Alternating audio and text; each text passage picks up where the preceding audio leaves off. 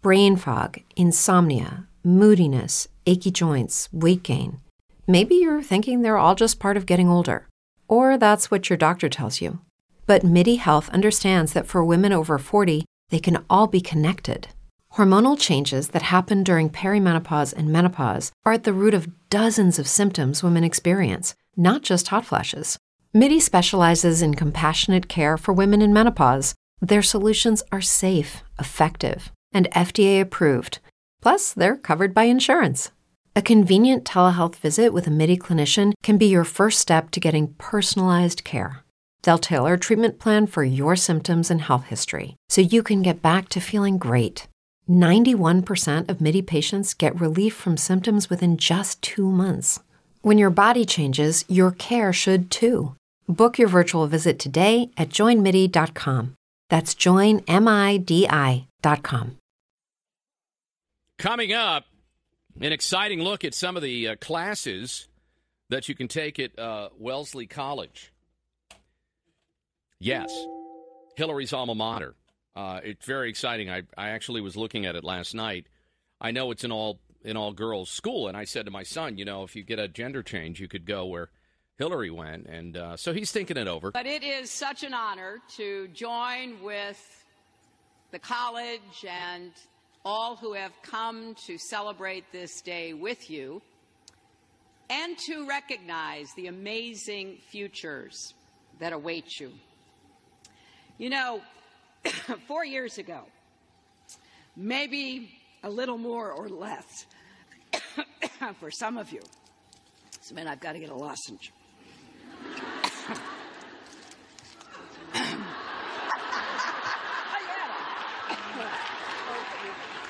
Thank you. I told the trustees I was sitting with after hearing Tala's speech I didn't think I could get through it. so we'll blame allergy instead of emotion. but you know, you arrived at this campus.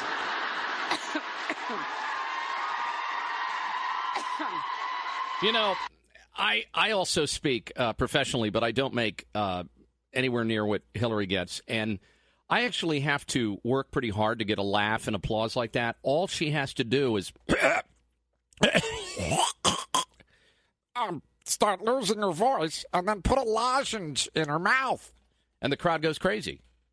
That's all she has to do. She doesn't even have to prepare a speech. It's like, you know how some pe- speeches you have applause lines and you say, okay, we're going to talk about this, and I'll bring up this joke here and see how the audience reacts and whatever. All she has to do is go,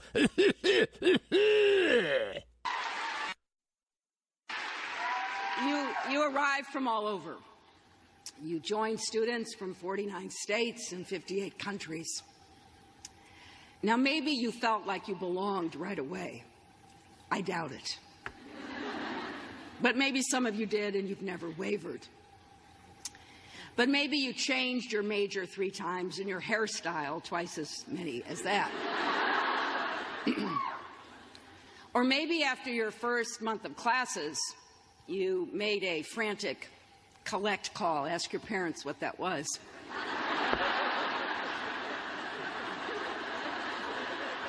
Back to Illinois to tell your mother and father you weren't smart enough to be here. My father said, Okay, come home. My mother said, You have to stick it out. And the rest is history. She stuck it out no matter how many chicks her husband slept with. And look at her now. Okay. Um, the speech wasn't that bad. Actually, I've heard her do commencements before, not in person, but she does use some of the same lines. But I think the fact that she had to put a throat lozenge in, I think she was doing, I think the lines were coming off better. So, and keep in mind, it is her alma mater. So I went to the course browser I'm at uh, course.wellesley.edu, and I'm at uh, the a whole list of things here, different things you can take, including women's studies and etc. Here, here's some of the things that women have said about women's studies, and then I'll jump over to the diversity page. Here are some things that recent women and gender study students have said they've learned in Wesley classes, Wellesley's classes, excuse me. For me, the most important part of the course was learning to question assumptions that I make on a regular basis. I also learned that to most accurately understand a situation, it's, it's essential that you try to see it through the view of the person being affected. Try to put away your own norms and values.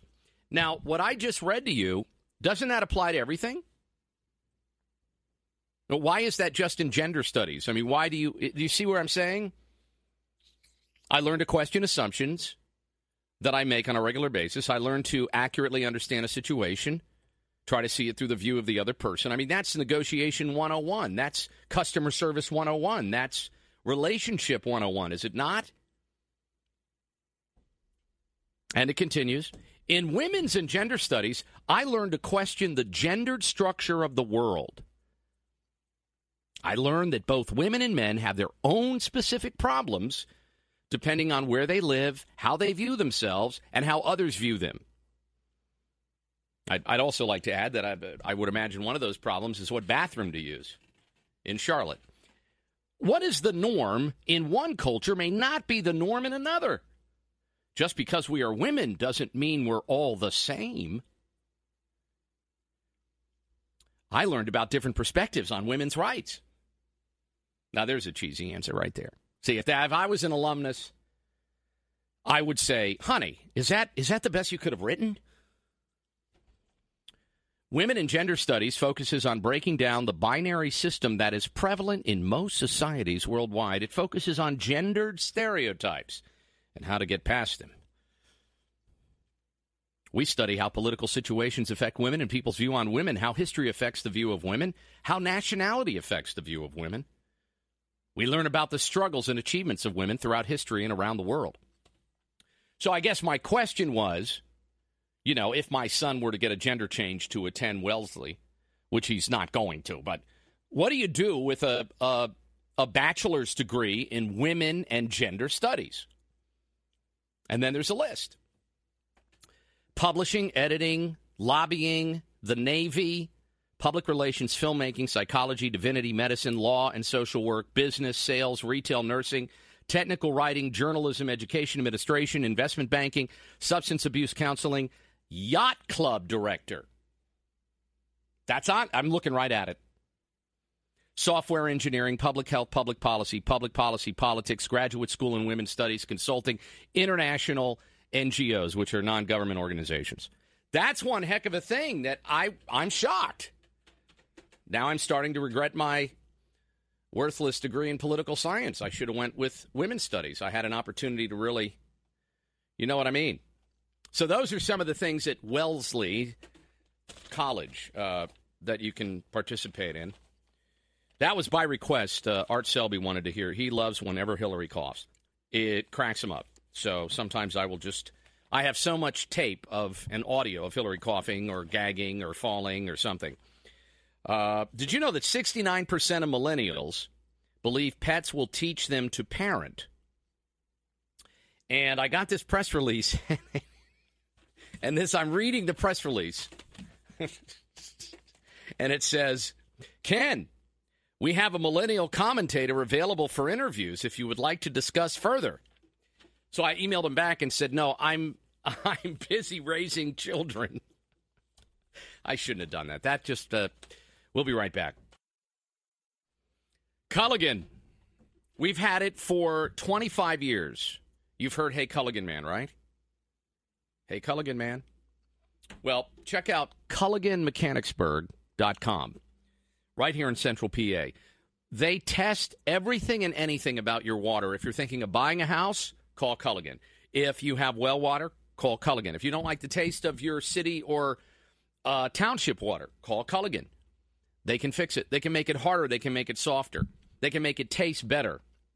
Chances are there's no danger in it, but you want to get it tested because you don't want stains in your sink. Sometimes you get that, or too much too much of this or too much of that. Sometimes the way your water reacts with your soap or cooking, or you can feel it sometimes with your shampoo. That all has to do with things in your water naturally occurring and the hardness or softness of your water. And Culligan can help you with that. That's what they do. We've had them for, oh my gosh, I'm trying to think how many years we've, if all total, a ton. So check them out, CulliganWaterMechanicsburg.com. Culligan means better water, pure and simple. Still to come this hour, I'm going to re explain the election situation from 2016. Uh, I know you, regular listener, you know this, but I'm going to give you some some shortcuts to enlighten people. For example, you might have a get together on Father's Day, and someone might show up with a Hillary shirt on. And that's fine. I would suggest you spill something on it nicely. But for all the people that say, well, Hillary won the popular vote, Trump didn't even win. Damn Russians.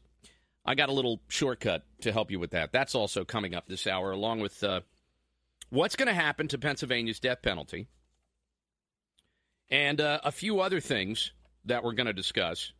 LA law enforcement is on high alert after street gangs threaten officers. And don't forget tomorrow there's a 3 Mile Island siren alert at 12:15. It'll be 3 minutes long, more than 90 uh, whatever areas are going to be the siren will be on. So don't panic. It's at 12:15 tomorrow in case you hear it. 540-0580. My name's Ken Matthews. You can email me, Ken Matthews at WHP580.com.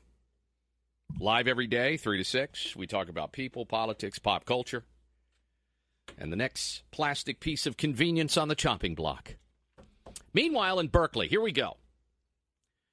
Berkeley is discussing an ordinance that will ban plastic straws.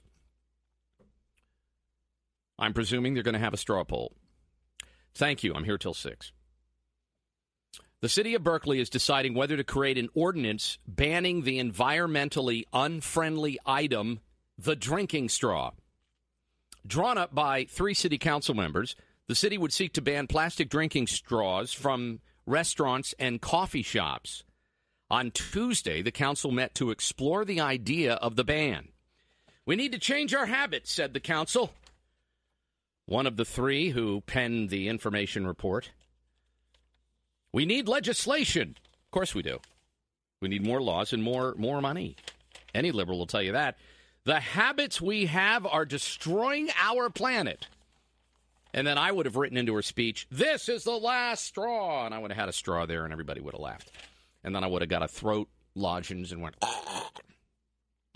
She also suggested that the additional cost associated with alternative biodegradable straws, which, by the way, cost up to eight times more than plastic straws, she suggested we should pass that on to the consumer because we've got to save the planet together. This is what I don't like about planet, not rebels, what do you call them? Remember when you could say soup Nazi and it was funny? Seinfeld, that was great. And everybody talked about different things. Oh, he's a gun Nazi. He's a he's a environmental Nazi. He's a whatever Nazi, soup Nazi, whatever. You can't do that anymore. The ban would be good for the fish in which we eat, because I guess a lot of straws end up in the ocean, from what surveys say. And it's good for the children who are exposed to the BPEs in the plastic. So apparently, there's something that comes out of the straw. And in typical fashion, you have to you have to have it. It's like a three point plan with every idea that leftists come up with. Okay, so the habits we have are destroying our planet. Okay, part one. Part two, we need more money. We're going to pass it on to you. Okay, let's move on to part three. It's for the children. The plastic straws, it's, it's hurting our children. Yeah, I know there's opioids and illegal immigrants and gang members and all kinds of horrible things, but these damn straws. No, Timmy, don't! Get a sippy cup. I know you're 18, but it's better for the environment. The ban may seem like a small thing, but the National Park Service reports that Americans use 500 million straws per day? Holy crud. It's an interesting thing for the National Park Service to be reporting on, though, isn't it? The ban should help the city of Berkeley reach, reach its zero waste goal by 2020. That's their goal to not have anything that is not recyclable or biodegradable by 2020. I, I get a kick out of that because it's Berkeley, and I think about I've heard so many people speak from Berkeley, you know, in the media and stuff, and their brains are already wasted. So I don't know how they're going to zero out that waste by 2020. But it is it is interesting. I didn't think I saw that number half a half a billion straws a day. I'm trying to think. The only time I use a straw is at a fast food restaurant, or to to like shoot you know spitballs in the back of my one son's head, which you should never do, kids. It's a bad bad example. Look, don't look to me as a role model. Kathy Griffin's out there. You certainly don't need some guy on the radio as a role model. That's too much pressure for me. 800 724 5801. Okay. You've heard this argument before, and it's a factual argument.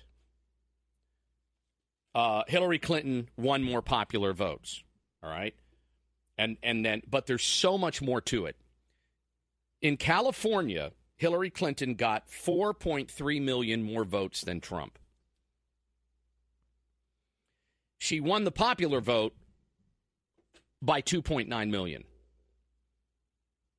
All right, so in the United States, she won the popular vote by 2.9 million, but in California, she got 4.3 million. So what does that tell you? It tells you that if we got rid of California, hey, we can dream. If they became their own country, we can only hope. But that Trump would have cleaned her clock. California, though, is the exception that proves the genius of the Electoral College, which was designed to prevent a regional candidate or a dominating state from taking over the whole election. And that's exactly what would have happened with 13 trillion liberals in California blinded by Hillary and Obama love. Because in California, Hillary got 4.3 million more votes than Trump. California is a one party state.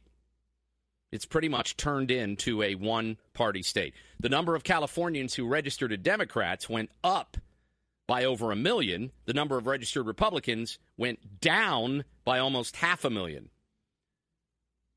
So let's keep California in the argument. Let's keep it in there. Because it, it's complicated to say, well, if you took California out, then it would, you know. So you don't have to go down that road. All you have to do when some dingbat says, well, Hillary won the uh, popular vote, all you have to do is say, look, Trump won 30 states, Hillary won 20. End of conversation. How many states did Hillary win? 20. How many states did Trump win? 30. All right, that's number one, okay? The states. Trump wins 30, Hillary wins 20. What about the electoral votes? You already know this. Trump wins 306, Hillary wins 232. But here's something that really jumped out at me the average margin of victory in the states that each candidate won was 3% less for Clinton across the board. She had a much closer margin than the media talks about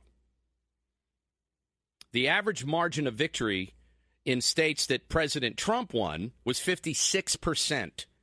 And Hillary, it was 53.5. So there's there's your argument. Yeah, she may have she may have more she may have more popular votes in California, but Donald Trump won 30 states, Hillary won 20, and of course he cleaned her clock on the electoral votes. That saves you from having to draw a map of California, which most people wouldn't understand anyway. The Stannah Stairlift, more than half a million satisfied customers. The Stannah Stairlift exclusively distributed in Central PA by Butler Mobility Products, is safe, reliable, affordable. You sit in it, and it safely takes you up the stairs, no matter what the, the contour of your steps are. They make a strong built, strongly built track. And you sit in it, takes you right up and down safely. It's the lift that lasts. And you'll find out more details on how the Stannah stair lift changes your life at butlermobility.com. Sadly, in Baghdad, families with children were enjoying a late night snack after breaking their fast for Ramadan when the explosions went off, according to Iraqi officials. A massive bomb outside a popular ice cream parlor in central Baghdad and rush hour car bomb in another downtown area killed at least 31 people in the last 24 hours. The Islamic State terror network claimed responsibility for the ice cream parlor attack, but a source in Baghdad says a militia group unrelated to ISIS was responsible. Uh, it's interesting because Fox is covering this, and I haven't seen anything about it on MSNBC or CNN. They're busy with the Russian thing. It's very interesting. I I don't know what it would be like to live in that environment. I can't even imagine it. But you, you talk about this obsession that some cultures and religions have with killing each other. It's just it's unbelievable. Day in and day out. And there was another another issue too that just broke that I haven't read through enough yet, so I don't want to share it with you. But uh, we, we had the car bomb go off recently too. Uh, the the 800 724 5801 and again, every time I see one of these stories, I think of Kathy Griffin and the opportunity she gave to our enemies who are joyful when they see Americans die, American presidents die, American soldiers die. And then she, I, I really don't know what she was thinking.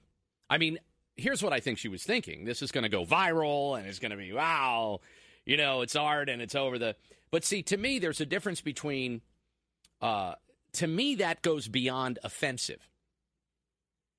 And off the top of my head, I think of certain things like uh, the the crucifix and the urine and the, that exhibit in New York.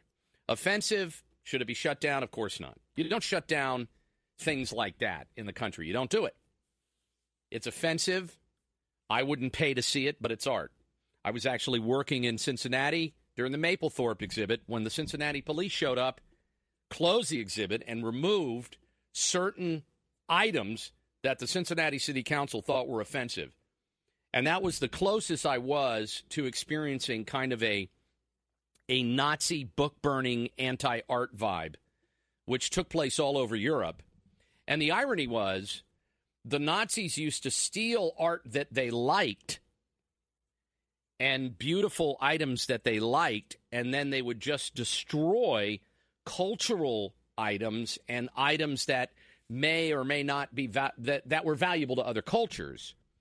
So that's why they're at, at, the end of the war. There was, I think, there was a movie made about it. There were several books written about it. At the end of the war, there was uh, all these discoveries of they had all this wonderful art, and sometimes they stole it because they enjoyed it. Sometimes they stole it. Well, it was wrong to steal anyway. But what I'm saying is they stole it for value or money.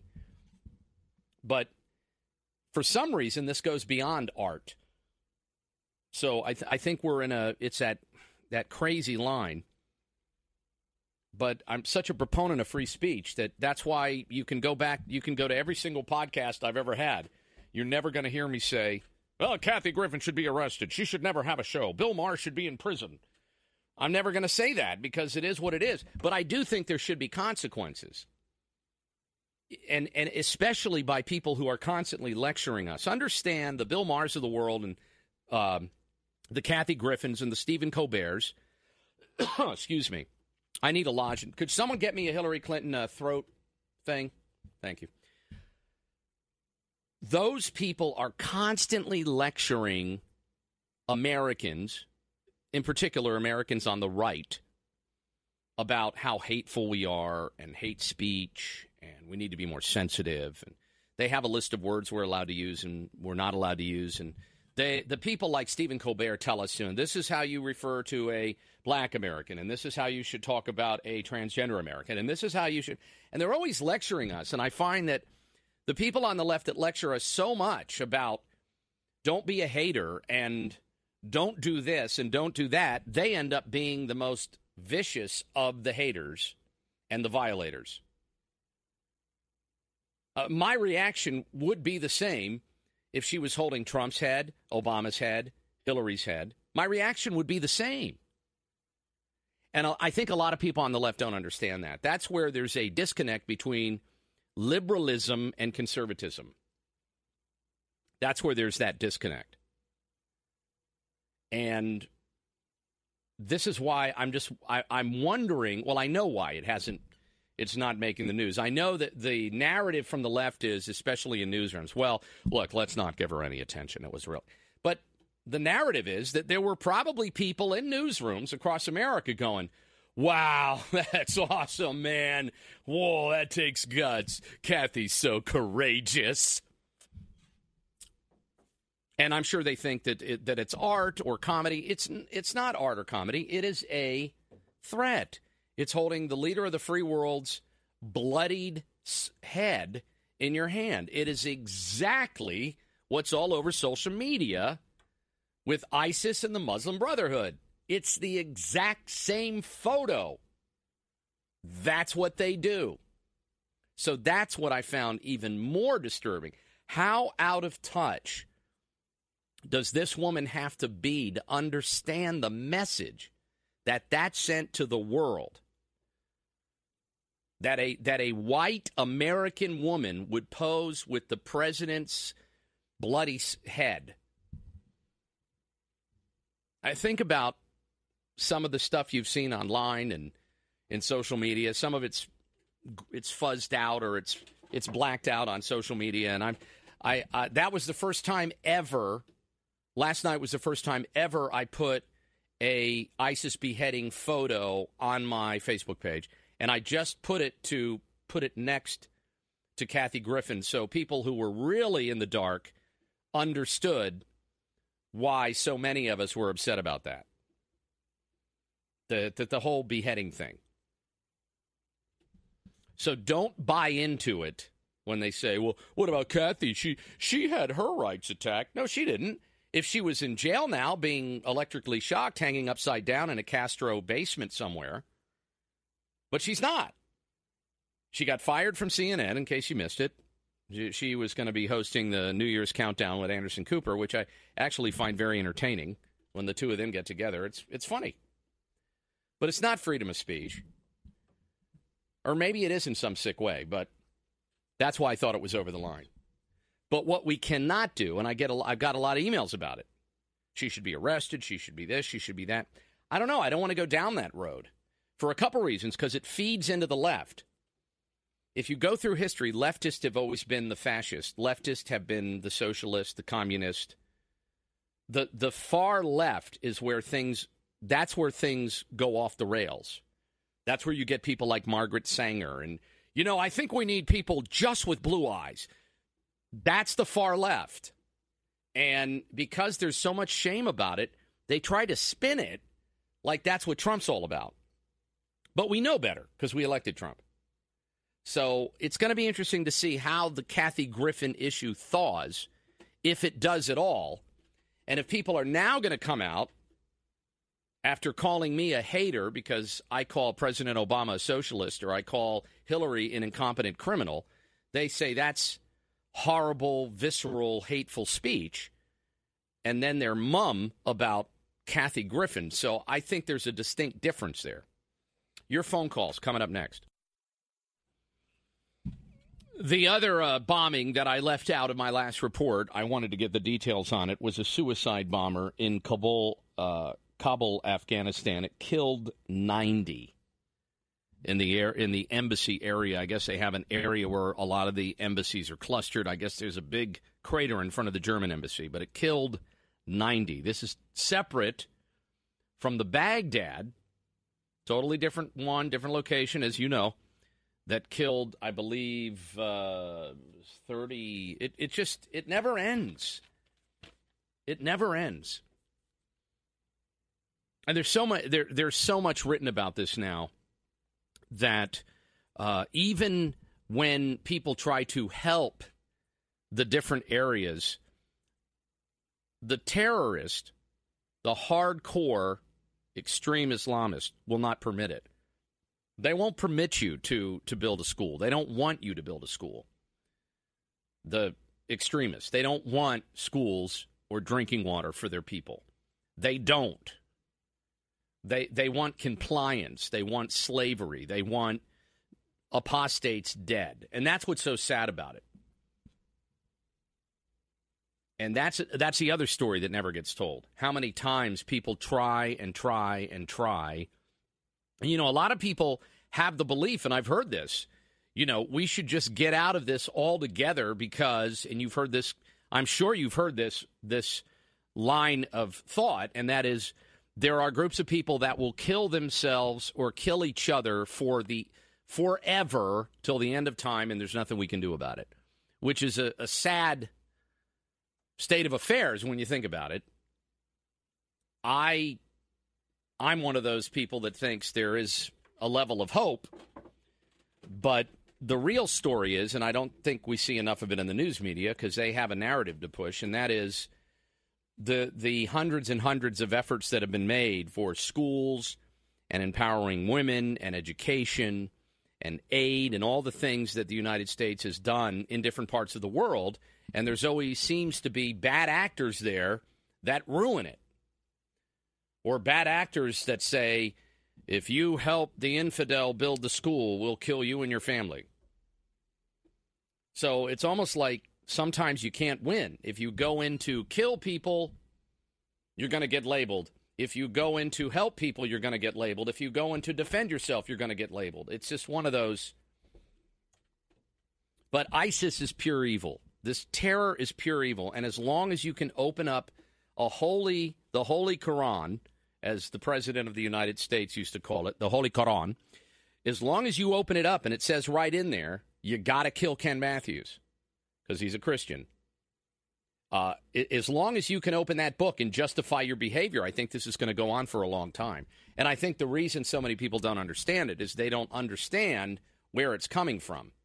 So they come up with stupid comments like, well, if it wasn't so damn hot, that's what's doing it. It's damn global warming. Look at how crime goes up in Newark when there's a heat wave. It's damn heat. They wouldn't do it if it was nice. If they had air conditioning, can't we airlift air conditioning over there? So as long as you get stupidity like that, you get further away from the the real reason that has been going on through history.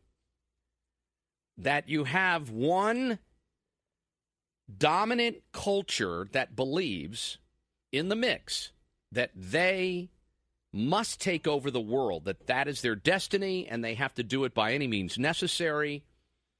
They have to convert, enslave, or kill. And that is the epicenter of every single extreme Muslim issue from South America to Africa to uh, Southeast Asia, uh, most recently the Philippines. That's the core of it. If you're wondering, why are these people shooting at us? Why are they blowing up the bus? Why are they blowing up the ice cream parlor? Why are they killing it? Because if you're Muslim, you're either not extremist enough you're going to die. You're considered an apostate. If you're Christian, you're going to die. If you're gay, you're going to die. If you violate the Quran, you're going to die. Or the sh- Sharia, excuse me. And nobody talks about it. We keep bringing up stupid crap. If they just had water, if they just had air conditioning, if we just hugged them instead of bombing the hell out of them, we just gave them a big hug. Your phone call's coming up. Thanks for your patience. I'm Ken Matthews.